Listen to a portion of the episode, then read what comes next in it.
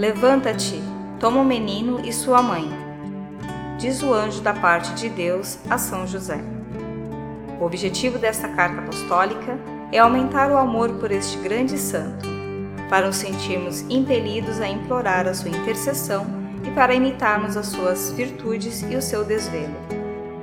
Com efeito, a missão específica dos santos não é apenas a de conceder milagres e graças, mas de interceder por nós diante de Deus como fizeram Abraão e Moisés.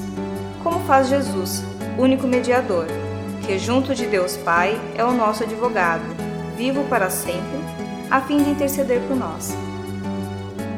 Os santos ajudam todos os fiéis a atender à santidade e perfeição do próprio estado. A sua vida é uma prova concreta de que é possível viver o Evangelho.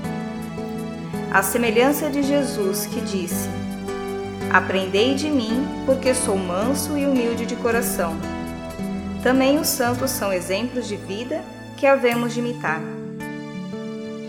A isso nos exorta explicitamente São Paulo.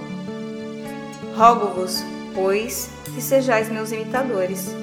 O mesmo nos diz São José através do seu silêncio eloquente.